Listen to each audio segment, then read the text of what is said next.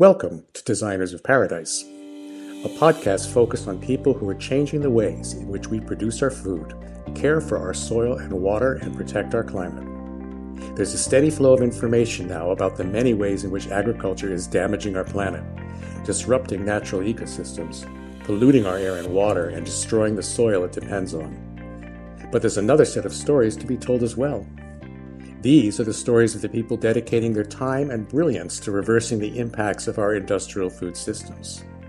From farmers and consumers to innovators and entrepreneurs, city planners and funders, an entire ecosystem of change makers is on the rise. Together, they're bringing in a next generation of agriculture, which is regenerating soils, food quality, local economies, and significantly, hope. Hope for a better, healthier, and more equitable future for all. These are the Designers of Paradise. These are people who see paradise as the natural condition of a world in balance, where our collective activity feeds the land and consciously works with nature to rebuild the abundance that supports all life, including our own. I'm your host, Eric van Lennep. Designers of Paradise is produced by RASA, the Regenerative Agriculture Sector Accelerator. Please subscribe for Designers of Paradise at iTunes, Overcast, Stitcher, or wherever you get your podcasts.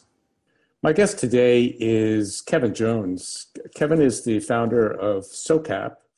He's also founder of Neighborhood Economics and Good Capital. So today's conversation, we're going to go, as usual, we're going to probably range around a bit with tangential information and inspiration.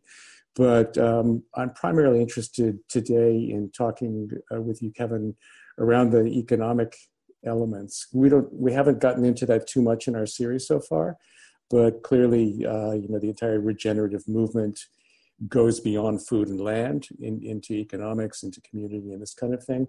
But also, until we sort out the economics specifically around how to get regenerative ventures up and on their feet, that remains kind of a sticky place. So I hope we can get into some of that. Yeah, I'd love to. You mentioned that there's this conference coming up too, the Regen18. Right. And, right. Maybe you could talk a little bit about that and bridge for us, explain a little bit about SoCap, Neighborhood Economics. Sure. That whole kind of territory you're involved with. Well, Regen18, it's RegenEcon.net, and the premise is it's beyond sustainability and beyond impact to kind of a holistic view, coming back to life, essentially regenerating, and so that's the idea. I saw the need for the conference when I was working with a great project that is both a lot of blended value, but it's really massive indigenous wealth creation linked to scalable regenerative forestry in Mexico with non-timber forest products, pine resin. And I was trying to explain that to a family office, and they loved the fact that it was the biggest reforestation happening in Mexico project, and that there was an 80% survival rate rather than 18% on the trees because it was linked to community wealth. People had, and we're forward paying some of that to the people who are going to create that wealth, that people could maintain the trees. So that's why we had such a high survival rate, and it's why we could scale so fast. But then they came back and they said, we have no place to put indigenous community wealth if it's a material factor in the trees that we fund. And, they had ways to look at people as, do they poach? Are they good labor, essentially? And because they were tree focused, and they had no way to, in the way they structured deals, they had no way to look at community wealth being a way you would get better tree outcomes, because they were only focused on tree outcomes. So I said, I need to help them.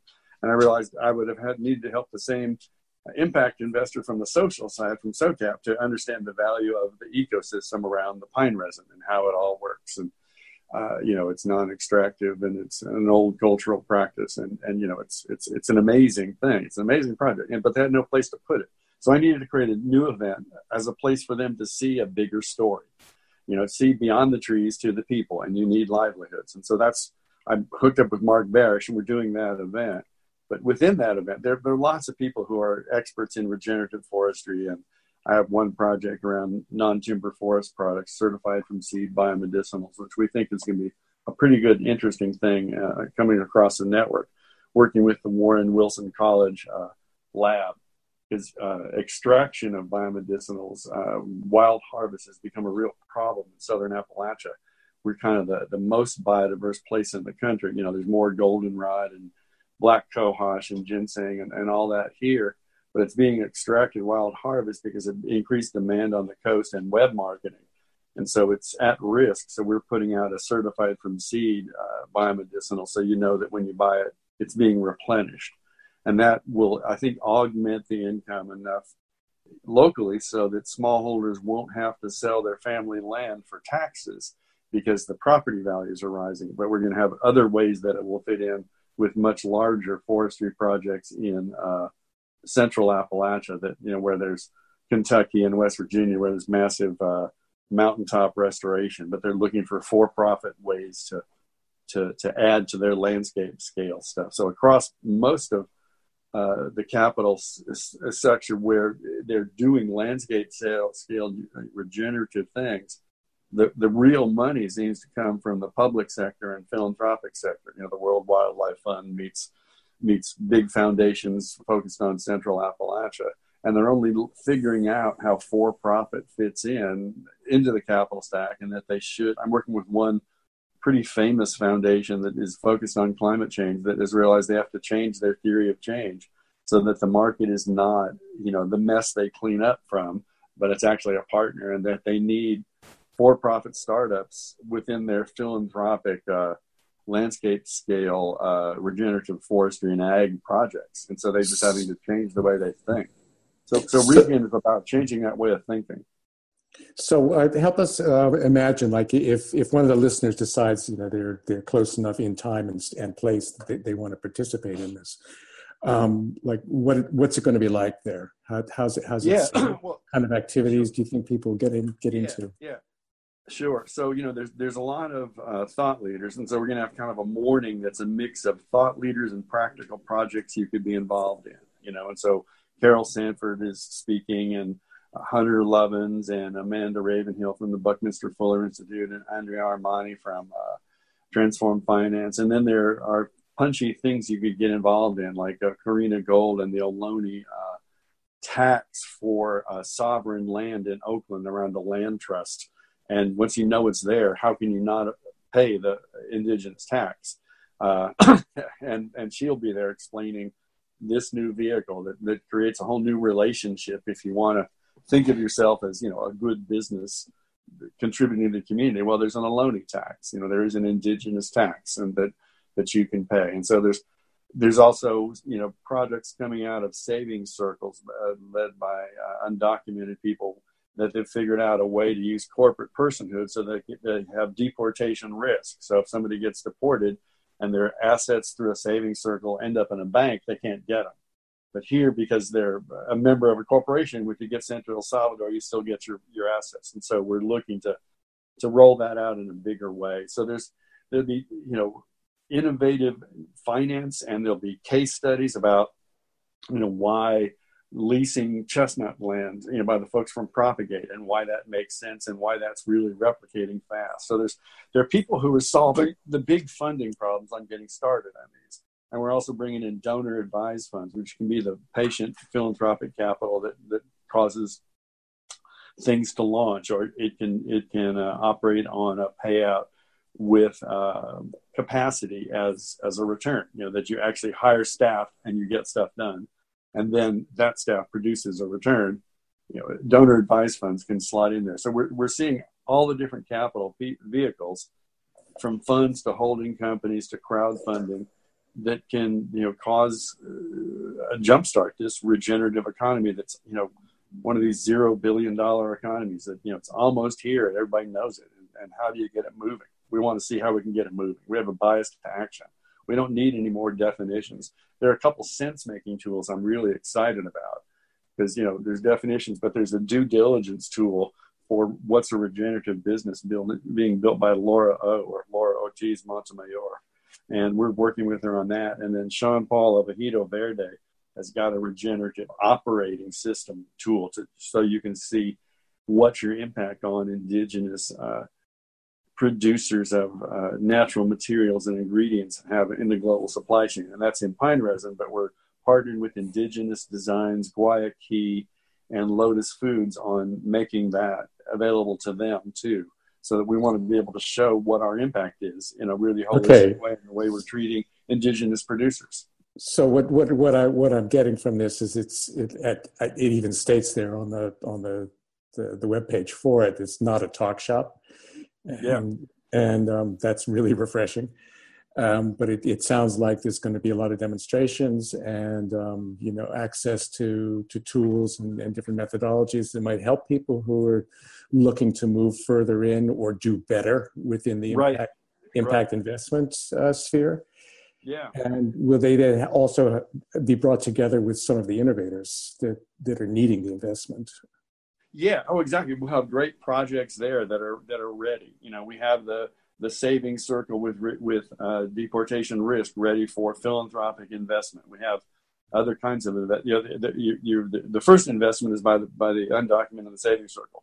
We need donor investors there, and there's a pooled collateral fund for these accelerators that work in marginalized communities with the premise that entrepreneurship is the path to wealth, and they've got this collateral, shared pooled loan loss reserve fund that'll be ready for actual investment by folks. So there's regenerative real estate size deals that are, they'll be causing hives of entrepreneurship in Fresno and Richmond around food and tech. So we're going to see some of this stuff at scale. I'm really excited about the regenerative urbanism stuff because that brings in all my neighborhood economics can show up in the way it is, a holistic approach within that track. And so that's the content I'm bringing in is the inclusive economy things around inclusive economy and regenerative real estate. To me, that's all tremendously exciting, and I mean not just exciting in terms of content, but exciting to be able to see that things have advanced to this point. We're buried in so much negativity these days that you kind of have to look for the bright lights. Right. Well, one outgrowth of this, I think, is going to be something we'll do a month later, and it's going to be a local capital street fair. So all the funders who've got to know each other at Regen, the environmental funders who met a social funder and realized together we could do due diligence on a holistic deal that neither one of us could quite look at. You don't have a place for indigenous wealth, and I don't have a place for valuing an ecosystem. Together, we can do these deals together, right? If we realize I have a binocular, I have a monocle, you have a monocle. Together we get some depth perception. We want some collaborative deals that can be, a deal like Ejido Verde, massive indigenous wealth creation. One community that I helped do the deal with, and we're investing in communities there. And, they have 916, I think it is, acres, 6,000 people. They'll get $49 million over the life of the project. They get 95 cents of the dollars that go through to the refiners because the refiners need more supply because climate change has cut their supply of the refineries by 2/3. So they're willing to pay 95 cents to just get more. And so we've learned how to invest in community. So deals like that, are replicable. You can do pine resin, and there's a global dearth of supply because China just got out of it, and we need it. And it's as big as cacao; it's 10 billion, it's in ingredients everywhere. If you have, I see that you have buttons on your shirt. The thing that makes the thread flexible enough to go around the button is pine resin. It's in 120 things. You've probably got it 5 places on your body you don't even know it. Give us a few more examples because I think most people don't know this. So if you use an ink pen, the thing that makes the ink stay on the paper is pine resin. If you have leather shoes touched by rubber, it's most often pine resin that's in there. It's what makes the orange stay inside Gatorade. It's an emulsifier in tons of foods that you extracted into this thing that makes stuff sticky that you want sticky. So if you're drinking a colored drink, the thing that holds the color together is pine resin. It's kind of everywhere. Wow, and you need it across the globe. You could do it all over East Africa. You need publicly owned or community-owned land that's degraded, not eroded, that where pine works, and where local pine works. And that can be grown in polyculture, agroforestry type systems as well. Yeah, I mean, we're looking at arnica and blueberry underneath, but then there's also, in Mexico, there are 12 indigenous universities, and one of them has a plot, but also is testing all kinds of other medicinals and other things that are high value that can go in there. The students are doing experimental plots of biodiversity that they want to ripple across because we're working with the Purépecha people. This is a Purépecha university. So we have two things that work that we're doing, arnica and blueberry in small quantities, because we're also going tenfold over what they've done before. But then the day laborers who don't have usage rights and don't get those rights, there's still classes within indigenous. They're making 5x what they were making. And the people are going to be put up to the level of the economic level of a white-collar person in Portugal. And these are kind of dirt poor Mexican barren land. It strikes me as kind of pleasantly ironic that a market opening which was created because of the negative impacts of climate change is actually going to be able to facilitate replanting of trees, which in the end may actually help to, dampen down a bit some of the worst impacts of climate change. Yeah, scalable reforestation is I've become pretty obsessed with it. That's why I'm doing the Certified from Seed Biomedicinals. We're working with a college that has from Warren Wilson's lab, that has also a few thousand acres up in Connecticut. And black cohosh is no longer doing all that it used to do. Its efficacy is dimmed by climate change, because the northern black cohosh is not doing well with warmer winters. And so we are working with them on two lab kind of things to kind of put a winter coat on southern black cohosh to take it north. It just needs to be made to adapt up there. And so I think we're going to try to build a global network of certified from seed places, colleges or places that have public land. And we can do not just count on Spitsbergen for our seed bank, but just make it do in situ. I was trying to do this a few years ago with UNESCO biosphere reserves, but there was no way to fund that network. And I think we could do it on certified from seed biomedicinals, but also are biomedicinals that are being restored, and you're figuring out how to enhance the medicinal qualities as well. Well, I mean, that's the thing about the seed saving strategies is that I don't think policymakers understand enough that the only really safe place to save seed is in the hands of the community, replanted continuously. Right, but I think we need a network of climate adaption of seed exchange. As things get warmer, you need to have seeds that handle warm going up to these places that still have a little bit colder winters. Adapting labs, becomes a really valuable thing. And then you also have an enhanced retail experience, right? I mean, if imagine you're at Scarlet Sage, a great medicinal shop run by a friend, Laura Ash in San Francisco, and you have some golden seal or the black cohosh, and you say this could have been done by wild harvest, diminishing the resource and lessening biodiversity, but it's still great medicine for you, or this was replanted and so it's good for the planet and good for you can sell that. You can absolutely boutiques, it's an enhanced experience. And that, well, what I love about that is what I love of planting on the smallholders thing and getting paid off 5 years later.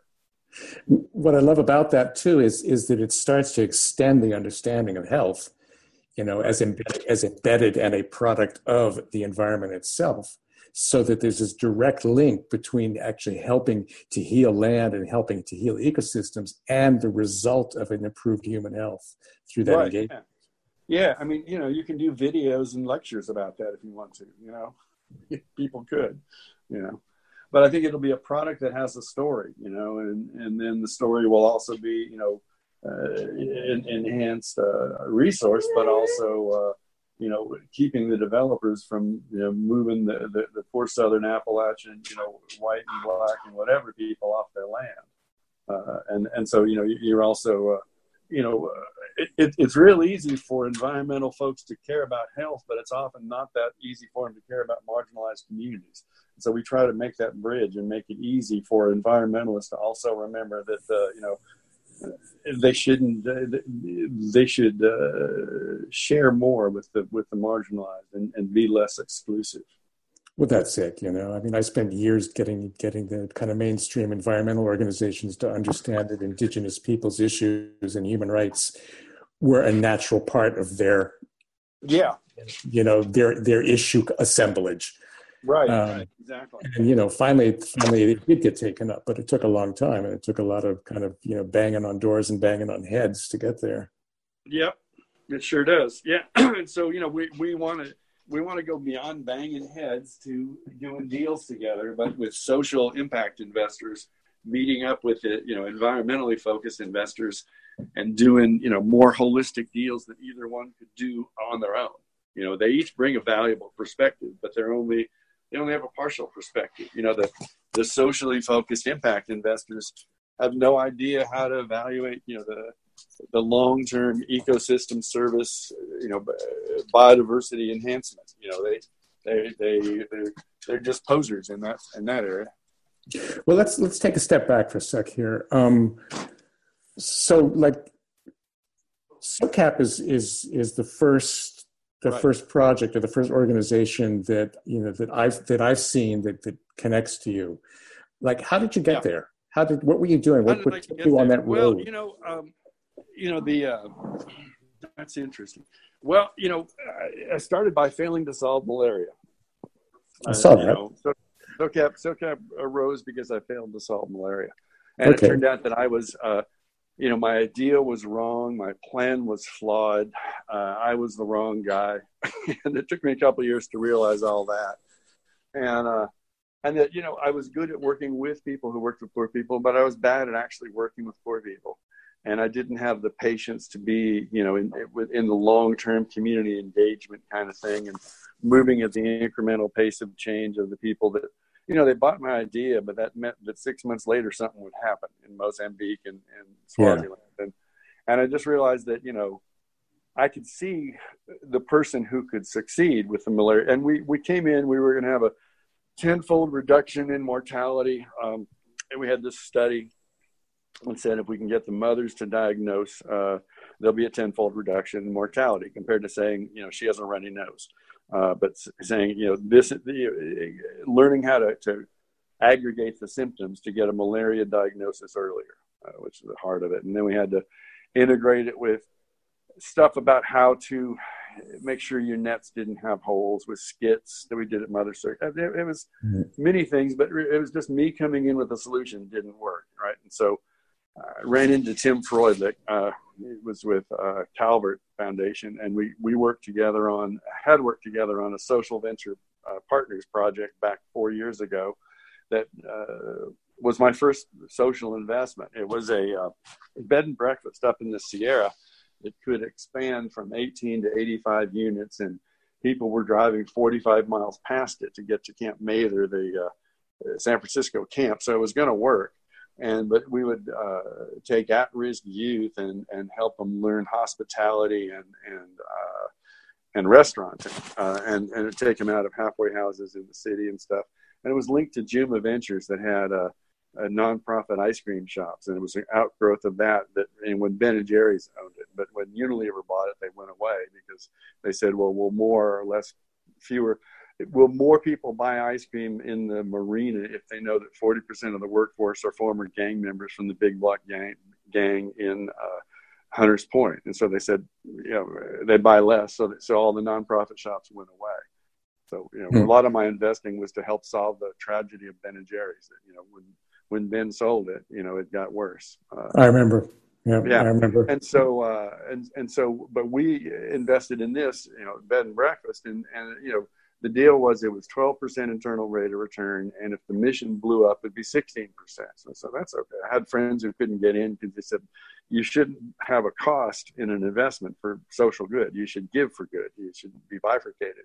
So we did that, and Tim and I worked well on that, and I got Calvert to invest, and he got Calvert to invest, and I invested, and And it outperformed. It actually ended up to 14%. And it's doing great. It's bought a second resort, doing the same kind of thing. And it's really working. And so after I failed to solve malaria, kind of just wondering around like, well, shit, you know, I never ran into that kind of failure where I'm the wrong guy.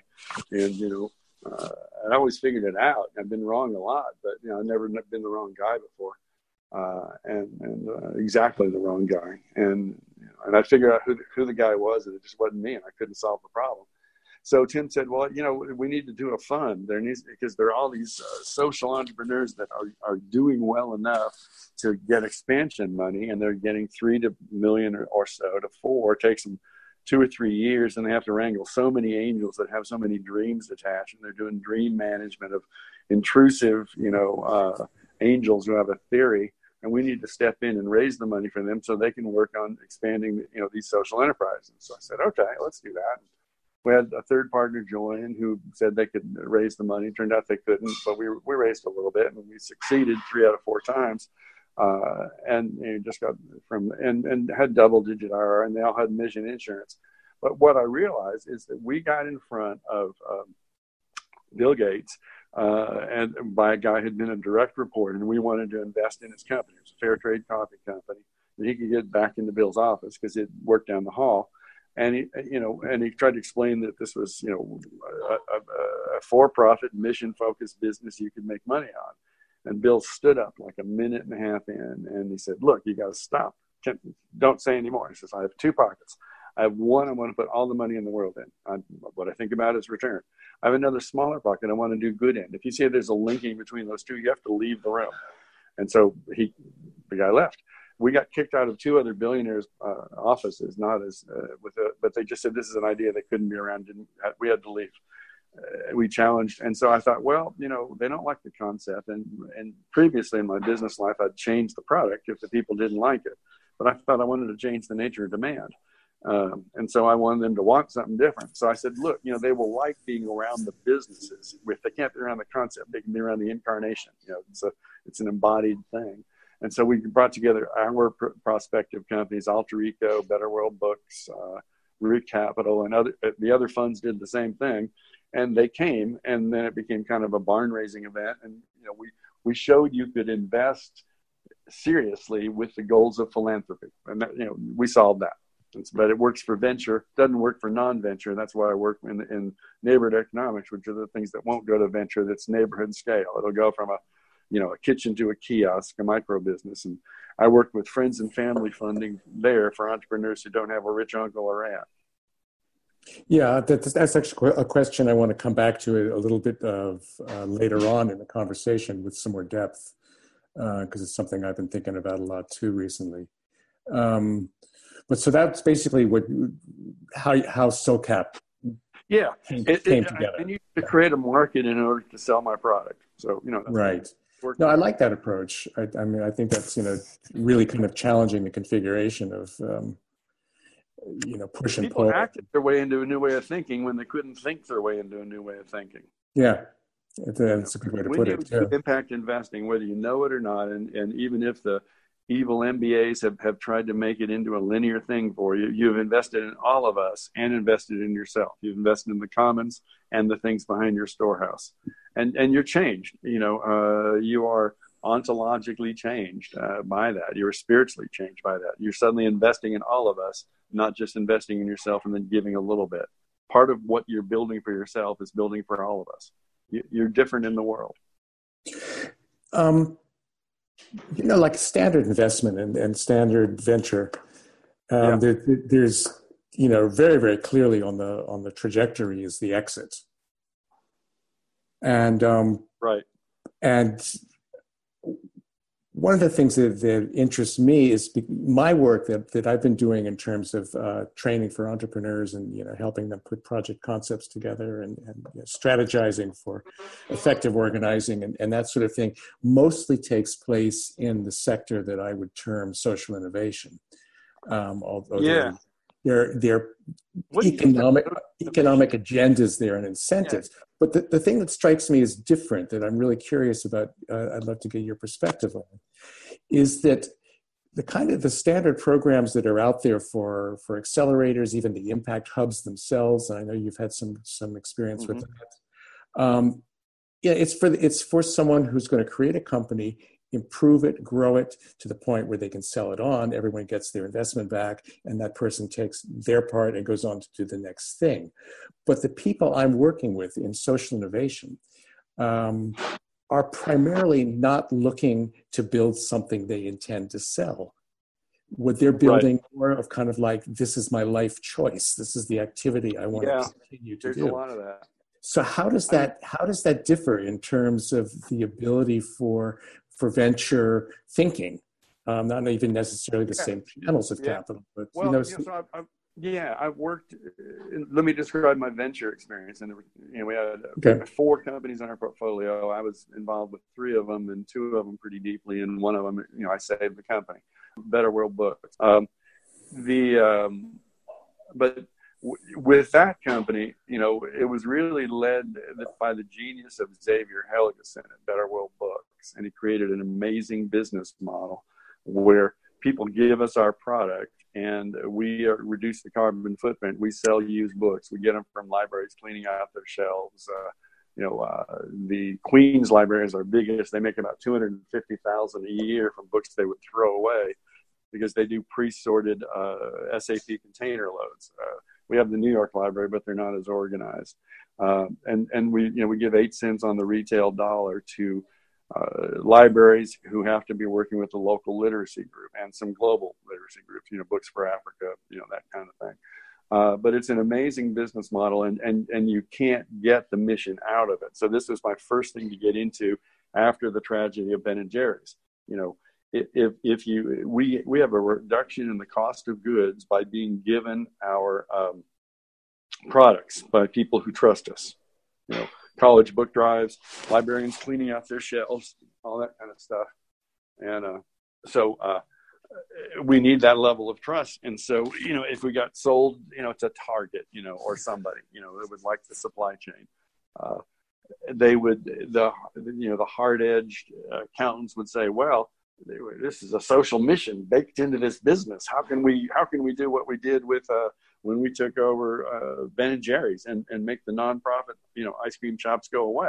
Well, no, actually, this social mission reduces your cost of goods, so it'll be there forever. So it's about $100 million company now, and we put in $2 million, got out $7 million, and our environmental and social impact. It's a B Corp. It has training. It works with.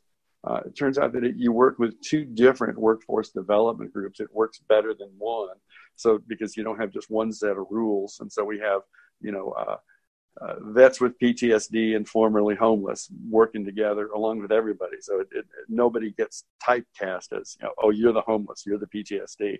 It's interesting how the assembly lines work better with two workforce development programs. So, but Xavier Helgeson, who did that, is a venture guy, and he's gone on to be part of Off-Grid Africa, and he's raised more money than anybody for rural solar. He's $140 million or so.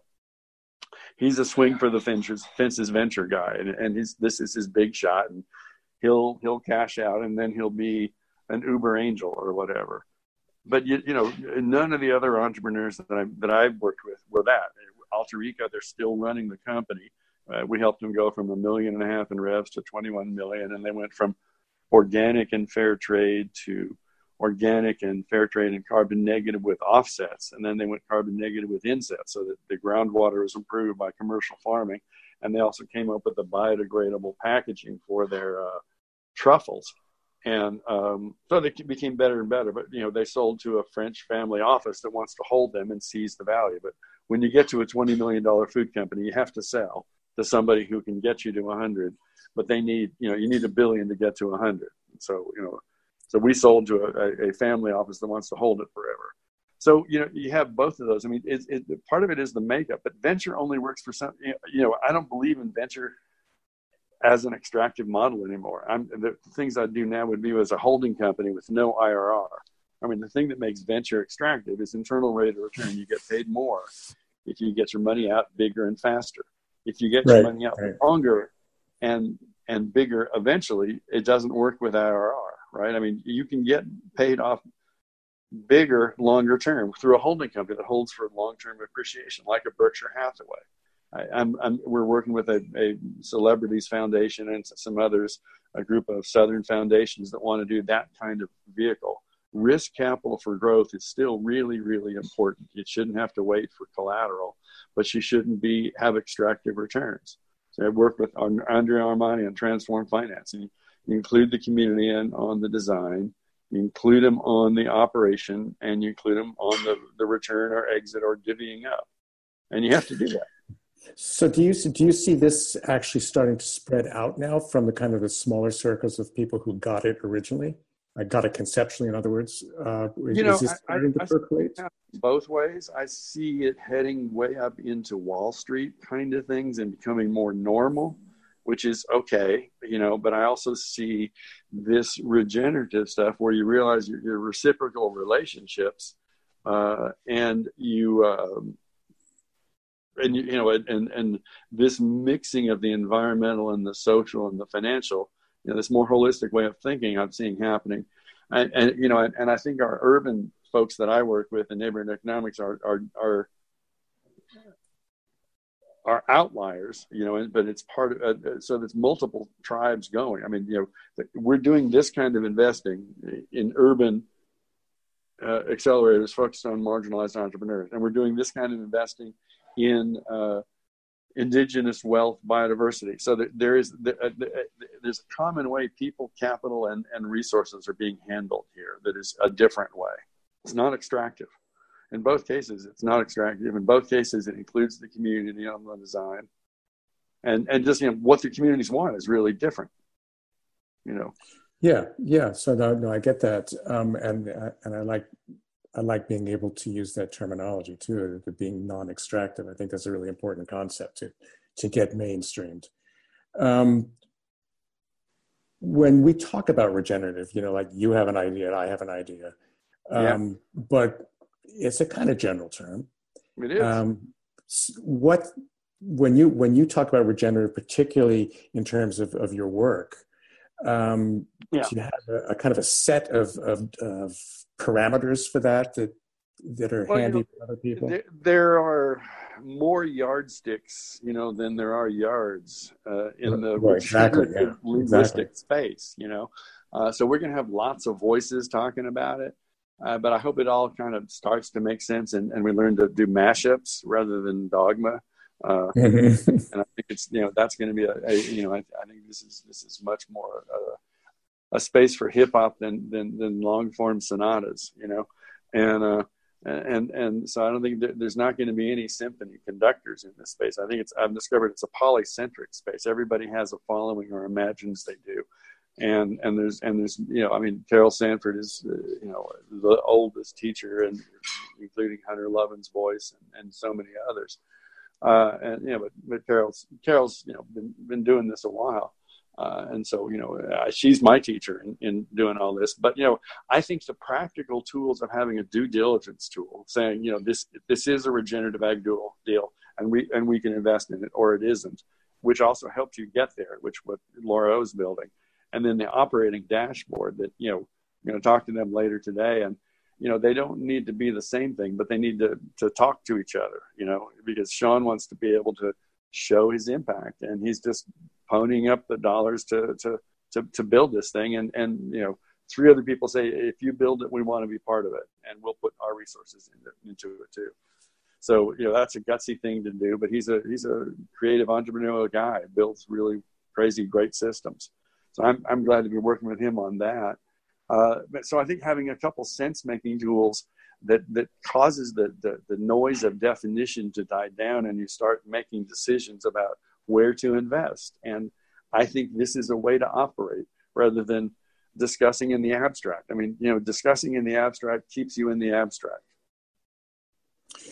Yeah, I mean, there's kind of this back and forth process where you have to discuss enough so you get everybody on the same page. But then really, you go back and re-describe it after you've done it, It's like, what did we actually do here? Right, exactly. So we hope we can get some deals done or start some relationships working that can be, multicultural deals. That will be multiple capital forces discovering each other, discovering, an open collaboration space, some deals that need some businesses to need funding with complicated, interesting capital stacks, ways to participate by giving, by being a Kiva. Hato Verde has $1 million, a 12-year line from Kiva that they've already got, 7,000 people doing. So there's ways to participate all over the place, philanthropic investing.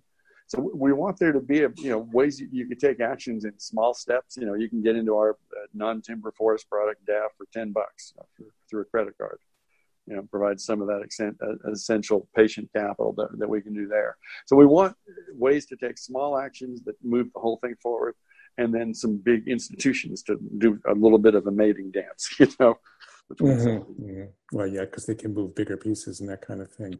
Yeah, but what's your sense of where this could go, say, in the next 10 or 15 years? Yeah, I think that I think we can build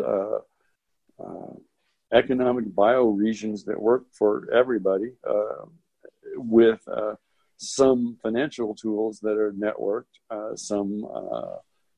Technology that's networked, but I think, we can have much shorter supply chains and all those, kinds of things. We have massive reforestation is super important.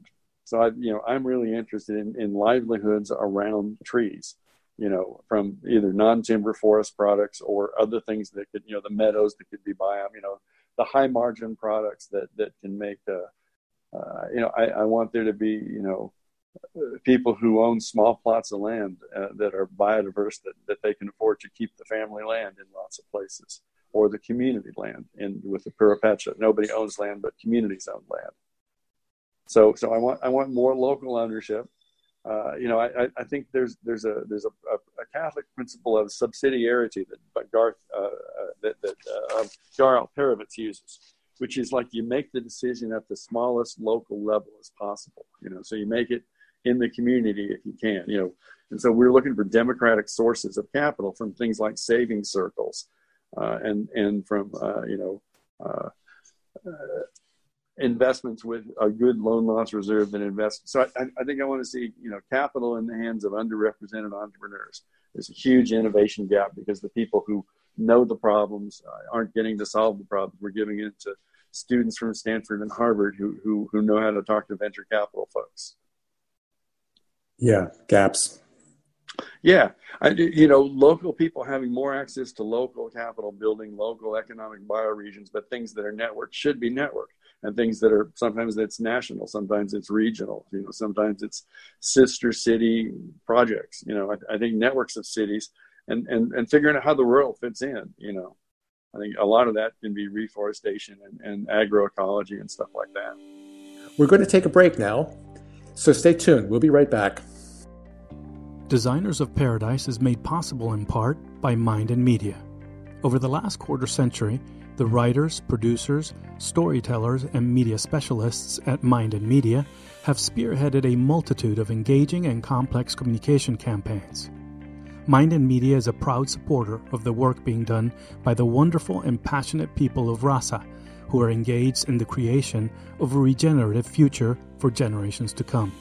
Find out more about Mind and Media at mindandmedia.com. That's mindandmedia.com. And now, back to Designers of Paradise and host Eric van Lennep. Welcome back to Designers of Paradise. Today we're chatting with Kevin Jones, one of the organizers of the Regen18 conference coming up this May 1 through 4 in San Francisco.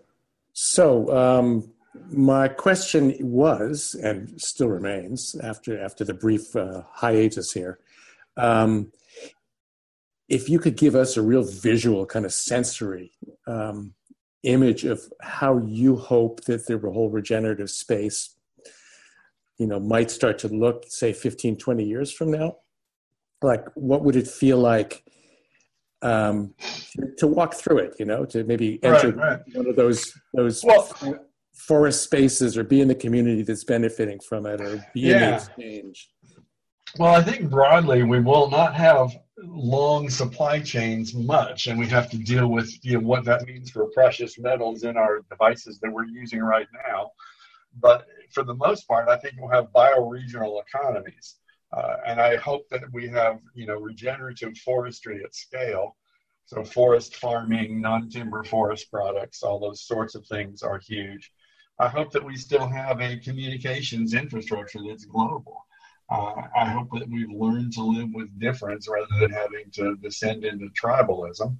I hope we can, find the patterns by which we can live together. With climate change, the folks up the hill are starting to understand that the folks down the hill who get flooded first really matter and have to be part of your resilience plan.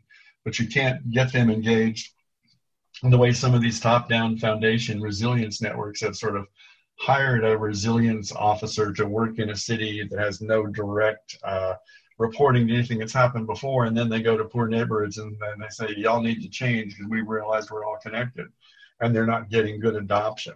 So I think we will have figured out culturally appropriate technical assistance where the affluent can help marginalized communities to become part of a resilient and regenerating, coming back to life whole by learning, what kind of multicultural transfers from affluent to marginalized neighborhoods cause greater trust and that cause greater value to be burned. So I think we'll have more cross-network partnerships and more.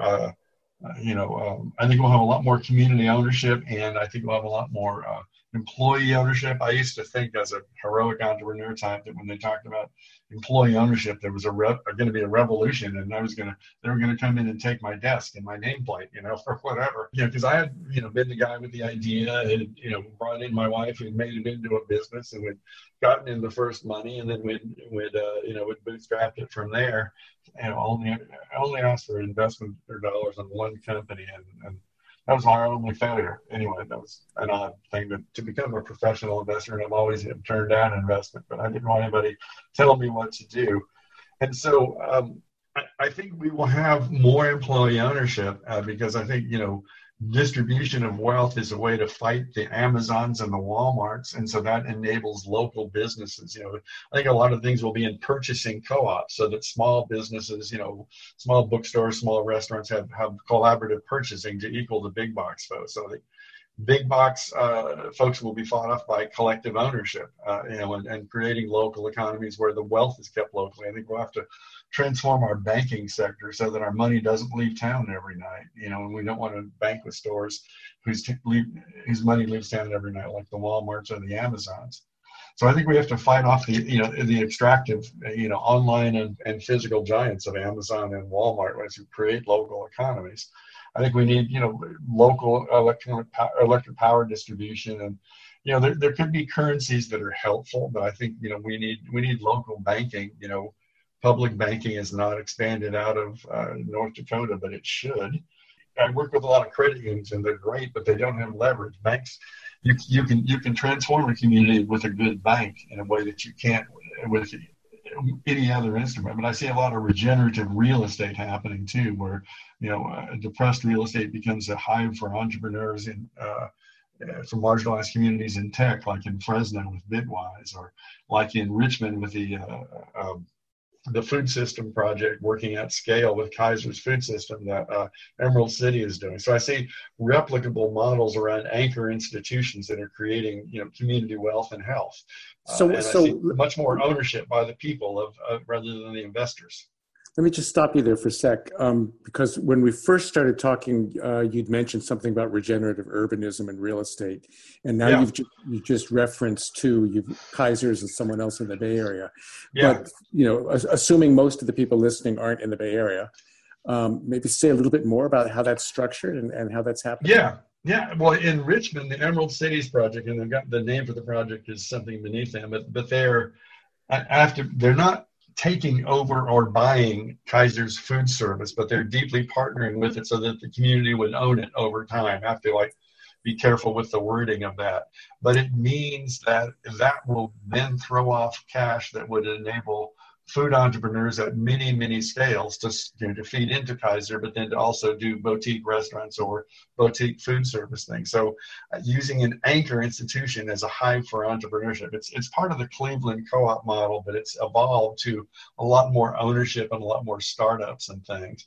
And I think Bitwise is a similar thing in Fresno. They got about 250,000 square feet, I believe. And they started with incredibly, depressed urban real estate. I mean, they're getting the keys to some downtown buildings by saying, look, give us the keys and we'll split, what we build on this from you. And that people who've had no tenants in 7 years are saying, please do something, And so they've, it turned out there was a lot of tech entrepreneurs in Fresno that didn't know about each other. Well, folks working at, making 250 a year, but they could grow. And so they did education to feed that sector that they gathered together. They owned some software and some software companies. It turned out that Square, the payments thing doesn't really have a good API. So they built an API, and Square has given them 2,500 of their customers to do the API. It's just doing an API to custom stores was never what Square wanted to do. Now they're raising $20 million more to make a community there. There's no cafes, there's no breweries, there's no live work. But those are both examples of where regenerative real estate can become a hive for entrepreneurs for marginalized communities. And then there's enough money as the real estate regenerates to fund the capacity and training and all the other stuff. Yeah, so I suppose it's a question of closing the loop. Yeah. Yeah, it is. But so that kind of stuff is what I see in urban areas, and I think there'll be lots of hives of regenerative real estate that and it could be that the market takes over more function as the state kind of decays. The nation state may have been not quite at its cell date, but it's much less strong than it used to be. So I think this will be, a globally networked, deeply local kind of thing that works in urban areas, but has a different model where biodiversity and forestry are the answer. So do you see a way that in the configuration that includes the regenerative urbanism, cities as a whole, whether aggregated through more viable communities within them or as some larger sense of the full city, can be taking a much stronger role in the regeneration of the areas they depend on outside, including forests, including farmland. Works on the neighbor. Yeah, and I think it works on revitalizing the most marginalized and vulnerable neighborhoods. That's if you're restoring a watershed, you would want to make sure that the most fragile, eco-town, a place between two biomes, which is often the space of 1 inch above or 1 inch below running water. And you want to make sure the bugs that go there can be viable. That shows that water is clean and you want to, that's one of the system markers. You also want to see how the raptors are doing, how they're growing. And so, regenerative real estate in marginalized areas is like, the fragile ecotone, and making that viable and connecting them to, the resources in affluent neighborhoods, but as customers or investors, I think is how we can revitalize cities using this same kind of thing. And, then there's things within that, as I mentioned, the Ohlone tax, there are, working with Hispanics and in the mission, we're working with folks who want to augment their income so that they don't have to move out as property values rise. And so that's where we're working with La Cocina entrepreneurs, and we're connecting actually a La Cocina entrepreneur, amazing woman who's got 16 employees, raising $600,000 to move out of the incubator that La Cocina is even at scale into a property.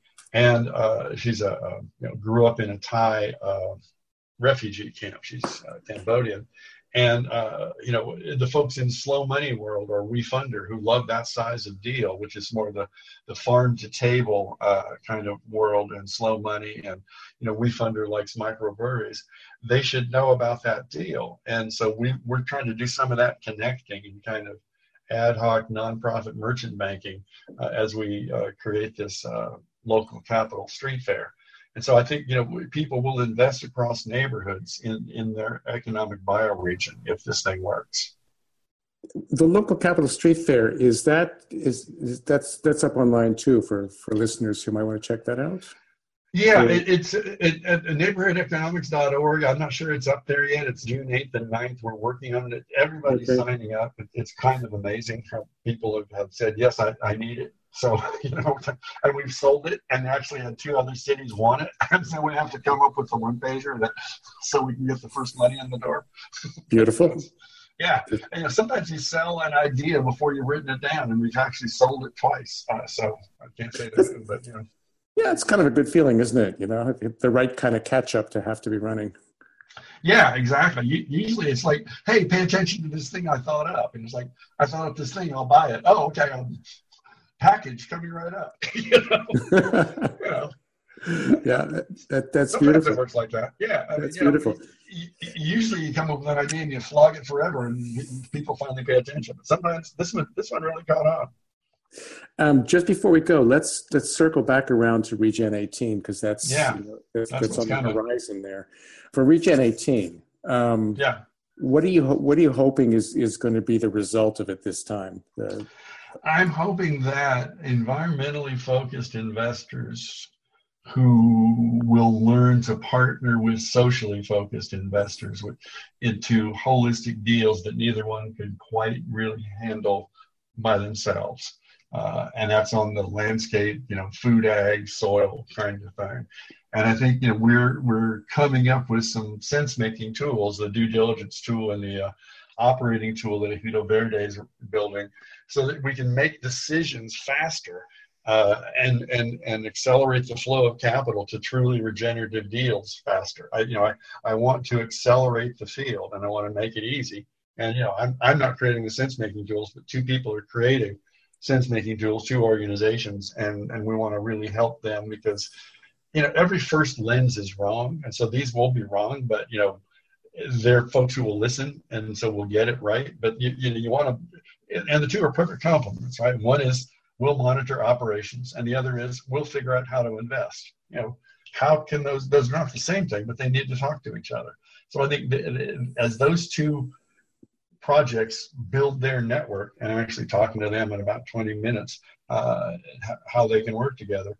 I think they will create the locus around which this market can arise. And I think it's a polycentric space. There are many thought leaders, you know, and there's not a plan. There's going to be, you know, many solutions to this thing, and everybody has, you know, a deep theory, and God bless your theory. Everybody has one. And let's all find, you know, some middle ground where we can get, you know, find the single point of partnership where we can get stuff done. Sounds beautiful. I think that's probably a good place to end it too, given all our technical complications today. Yeah. Well, thank you so much, Eric. And I was thinking, like, he doesn't look like Dave Witzel, and I realized later how it all fits. So I've looked you up. So thank you for spending the time. Thank you for listening to Designers of Paradise. I'm your host, Eric van Lennep. Join me next week as we bring you another eye-opening interview with the people who are revolutionizing the way we produce our food. Indeed, the people on the front lines of designing paradise. Designers of Paradise is produced by RASA, the Regenerative Agriculture Sector Accelerator. To learn more, go to www.rasa.ag. That's www.rasa.ag. If you have any ideas you'd like to suggest, such as folks we should be talking to or a specific topic we should cover, hit me up with your ideas on Twitter at Greenheart. That's GREEN_HEART, Greenheart. We'll see you next week.